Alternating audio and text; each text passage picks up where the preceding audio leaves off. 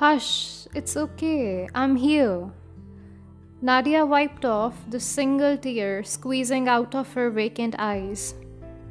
Her mind flashed back to the day of her wedding as she glanced at the huge shiny rock embedded intricately on the ring he held in his hand.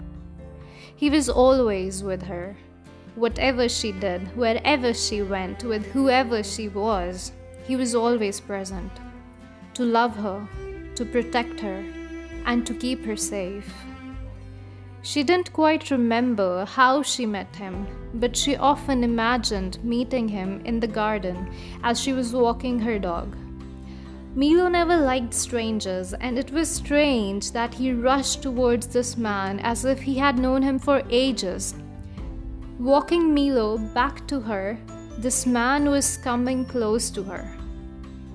A tall, dark, handsome man he had broad shoulders, the strapping muscles of his bicep and chest straining against the fabric of his deep blue shirt, a chiseled jawline, and a crooked smile you couldn't exactly differentiate from an evil smirk. The closer he came, the curious she got. She couldn't help but notice the weird mixture of green and blue in his eyes. There was something about him which made Nadia's cheeks go red, her skin flushing hot, and her palms sweaty. Something which wanted her to say a thousand words, but didn't let her come up with any. She stood there, dumbfounded and smiling at this beautiful stranger. That's how she thinks she met him. An year and a half later, Nadia was dressed in the most elegant wedding dress you could ever see. With her plush pink cheeks, glowing warm skin, and red supple lips, she looked like one of those models to be featured on the cover of a bridal magazine. And then there was Abhay, standing right next to her, the man every girl would dream of. He was too perfect, even to be real. Hey, gorgeous, a chill ran down her spine as she heard his voice. It can't be. She thought she had left him behind. She thought he was gone. But there he was, whispering sweet nothings in her ear and pretending as if he never left. She looked over at Abhay, who appeared to be overwhelmed with joy, unaware of anything happening with her. She let out a deep breath, closed her eyes, and mumbled, I'm not alone.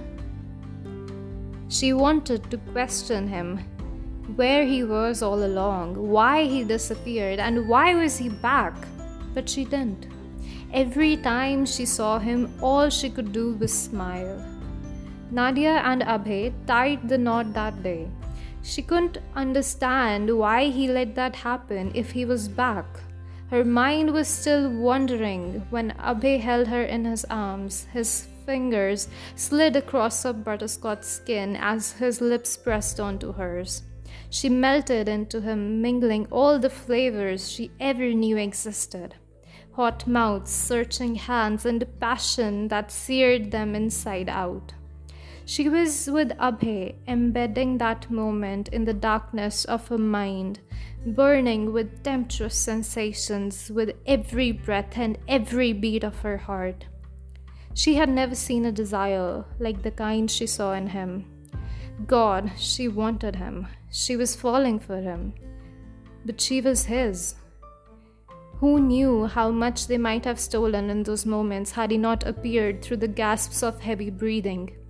The piercing shriek of a voice echoed in the emptiness of the room. Stop! His hands still lingered on her. Stop, he doesn't like it. Confused, he pulled back and asked, Who, Nadia? Who are you talking about? Him. She pointed at the mirror on the dresser. There's no one there. You're just exhausted from all those rituals. Get some rest, love. He said as he kissed her forehead and drifted off to sleep. She heard his whispers calling her and walked out of her room. Come to me, gorgeous. I've been waiting for you. She kept on walking, intoxicated by the sound of his voice. He tells her she's not alone. He tells her he won't ever leave her, that he would never abandon her. Reassured, she went back to her room, but was startled by a loud thud. He wants me to kill you.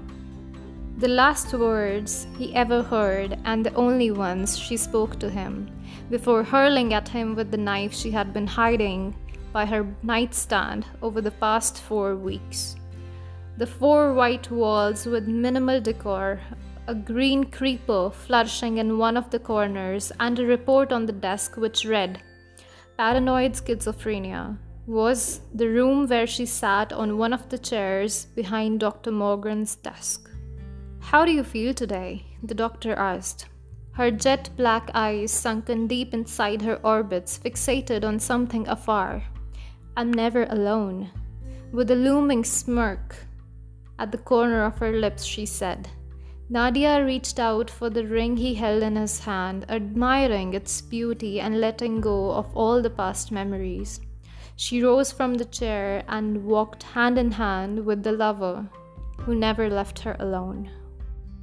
The end.